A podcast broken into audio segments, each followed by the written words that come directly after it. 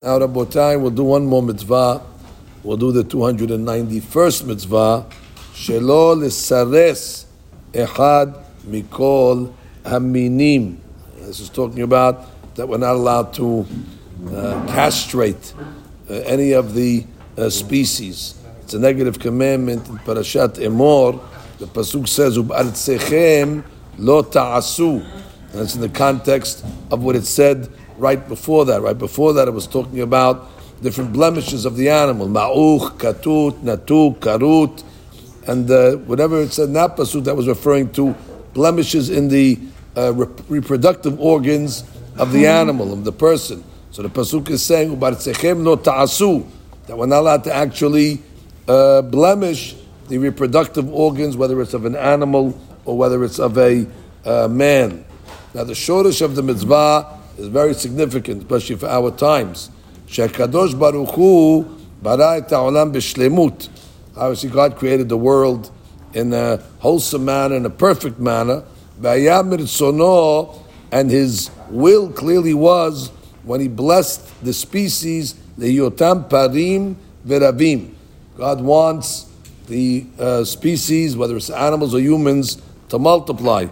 Vegam siva zecharim Mimin Adam, also the man, humans, uh, uh, the, the, the, the, the, the Zecharim, are uh, commanded on the mitzvah of Peru Urvu. She'im lochen, there was no Peru Urvu, there was no uh, bearing children and, spe- and, and, and offspring, Yehamin Kaleh, then the species would be uh, exactly become extinct. And therefore, uh, for the simple reason, because there's death there wasn't death, so then maybe you don't need piru urvu because everybody's just going to live forever. But he says, ahar mechale otam. Once there's a death sentence on people, so you have to replenish the society. So therefore, va'alkena mafsid kli hazera. If somebody comes along and uh, ruins or spoils uh, the uh, the uh, instruments of reproduction of the body, so he shows Boreh. Shows that he's disgusted with the creation of God. And instead of wanting to uh, uh, create and perpetuate the world, he's interested in hashchatat olamo. This is a, a, big musar also to other mitzvot in the Torah, that those that uh, choose a way of living where they don't bring children into the world. And obviously that is like this over here, even though they're not doing a city saris, they're not touching their organs, but they're living in a way where reproduction uh, is not possible. Now, some of the laws of the mitzvah, even to tell a goy to be misares a behema Israel is asur. Now, if the goy took the animal on his own and he castrated it, so it's mutar uh, for the Jew to take it back and benefit from it. The Hachamim did not put a uh, kanas. Uh, but if, let's say, he, he did a subterfuge in order that the goy should understand from him that he wants his animal to be misuras, then the rabbis put a knas that he cannot uh, uh, benefit. Misaris ahar misaris hayav.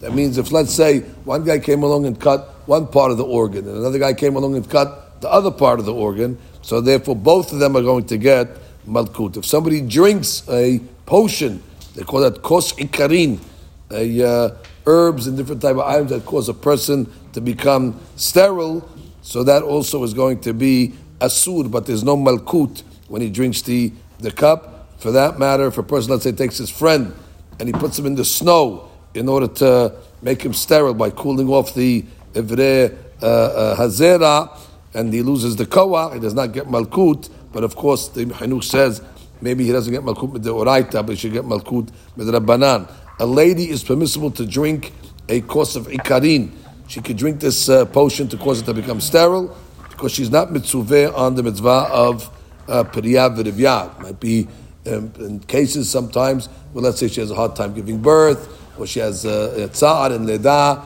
and things like that. So for the lady, there's really no uh, limitation because she's not uh, obligated. This is a mitzvah that's no heget bechol makom in all places and all times.